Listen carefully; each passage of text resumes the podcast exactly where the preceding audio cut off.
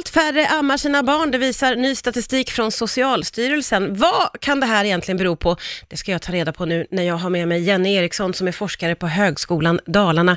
Vad säger du Jenny, vad, vad beror den här minskningen på? Ja, det vet vi faktiskt inte. Det finns ingen forskning eh, som eh, har undersökt det, eh, men det finns lite hypoteser som man kan tänka sig Ja, okej. den här minskningen. Va, vad skulle det kunna vara som ligger bakom? Ja, eh, vi funderar på kunskapen hos personalen som jobbar inom vården, om det har förändrats. Mm. tidigare så fanns det något som kallades för amningsvänliga sjukhus och det har liksom försvunnit lite. Ja, okej. Amningen har minskat. Vi tror också att eh, attityder i samhället gentemot amning har förändrats lite och eh, att vissa vårdrutiner har förändrats under de här åren som man kan tänka sig påverkar amning, som man inte vet riktigt. Jaha, men vad intressant. Jag upplevde ju att det fanns en hets att man skulle amma när jag fick barn, men det var ju nio år sedan, så du menar att de attityderna har ändrats då?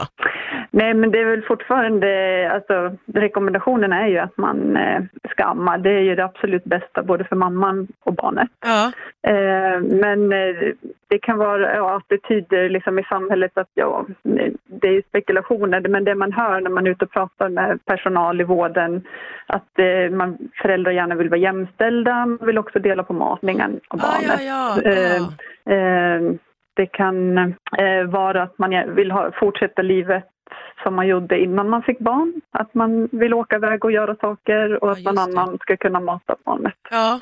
Lite sådana.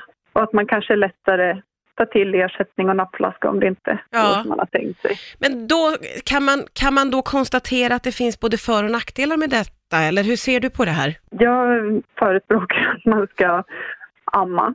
Man ser eh, stora hälsofördelar både hos mamman och barnet. Eh, så att, eh, jag hade önskat en mer... Eh, ja, sen självklart är det jättesvårt för att jag vet att inte alla mammor får det stöd som de kanske hade behövt. Ja, just det. Det kan ju vara jädrigt svårt också att amma. Absolut. Ja. Eh, För vissa mammor går det hur bra som helst, barnet Ja. tag och det flyter på. För andra mammor kan det vara jättekämpigt. Ja, just det. Och tyvärr så får nog inte alla de mammor det stöd som de hade behövt. Nej, just det. Och där är det verkligen en, en sak som vi i eller vården då, kan förbättra. Ja. Handlar det här om en stor minskning? Ja, eh, det gör det faktiskt. Om man ser varje år eh, är inte minskningen så stor. Det är ungefär en procent i början Mm. eh, av amningen. Eller de första veckorna.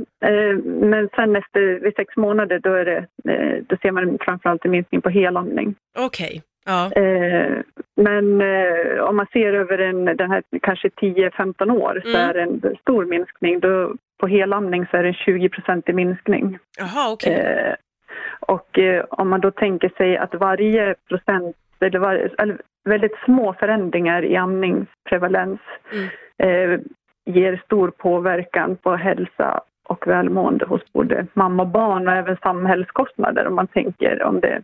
Om man minskar antalet fall som läggs in på sjukhus med magsjuka så, Ja, kostar okej. ju, så sparar ju samhället pengar. Ja, okej. Ja. Eh, ja, men jätteintressant att få ta del av. Tack snälla Jenny Eriksson, som alltså är forskare på Högskolan Dalarna.